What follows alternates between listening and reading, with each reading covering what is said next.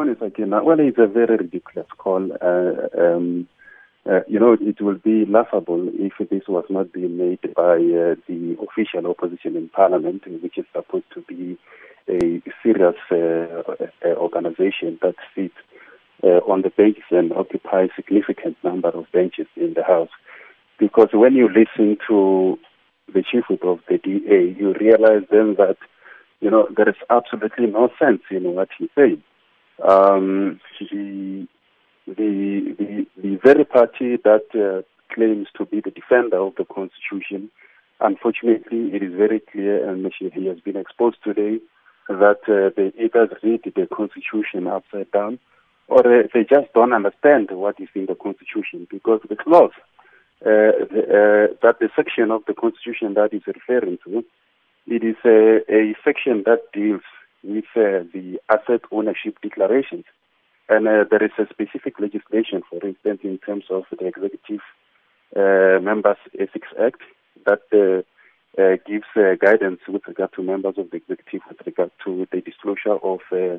assets. There is also, in terms of Parliament, the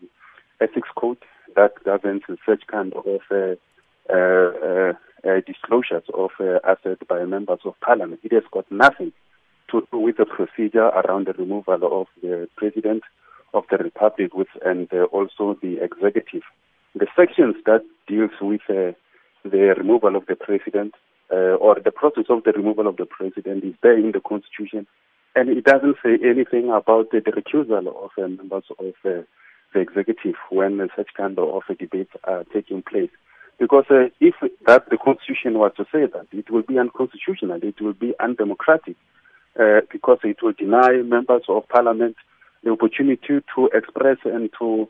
uh, uh, to advance the opinions and the views of the constituencies that they represent in parliament. So it's a very ridiculous notion, but you can see that uh, it is something that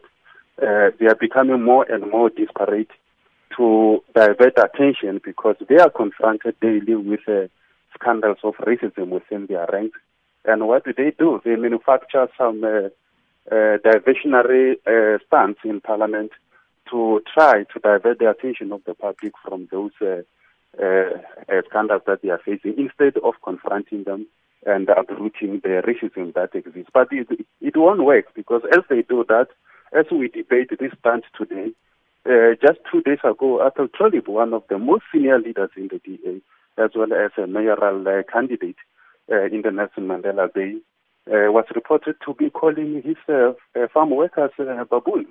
etc., uh, etc. So those are the kind of things that the DA will rather have the nation uh, focusing elsewhere, focusing on a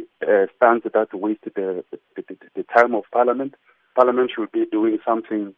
uh, more important on, with regard to its program to serve the people of South Africa, but it will waste about two to three hours debating this uh, useless stance.